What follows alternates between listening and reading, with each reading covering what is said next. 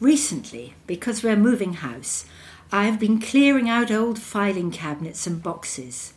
I found the first few chapters of a novel. I wondered if it was an old work of my mother's or grandmother's, and I started to read.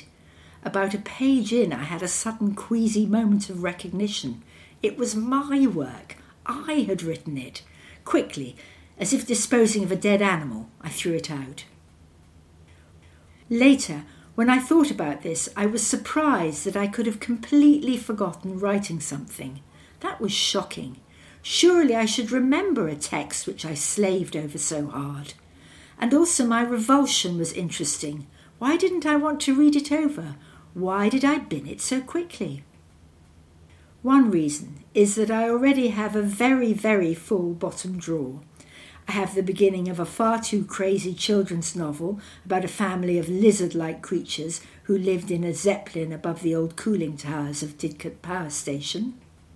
Then there is a completed novel which my agent didn't like about a boy in care who loved animals, and a sci fi historical mush up young adult novel which my agent loved, which everybody loved, but somehow no one fancied publishing.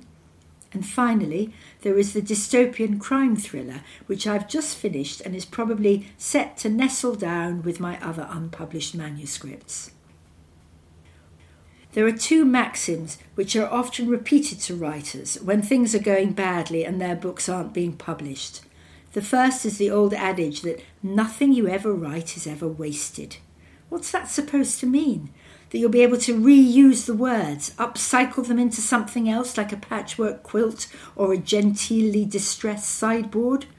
Or is the idea that the process of writing teaches you something?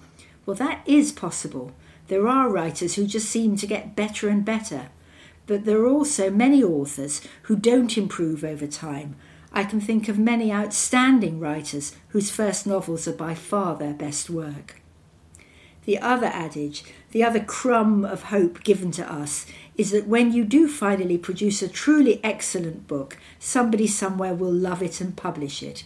Eventually, so they say, real quality will out. That's the idea. But is it true?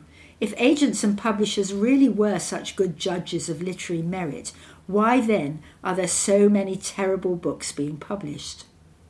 But back to my bottom drawer. All those manuscripts are piled in there. One day they may get published, but probably they won't.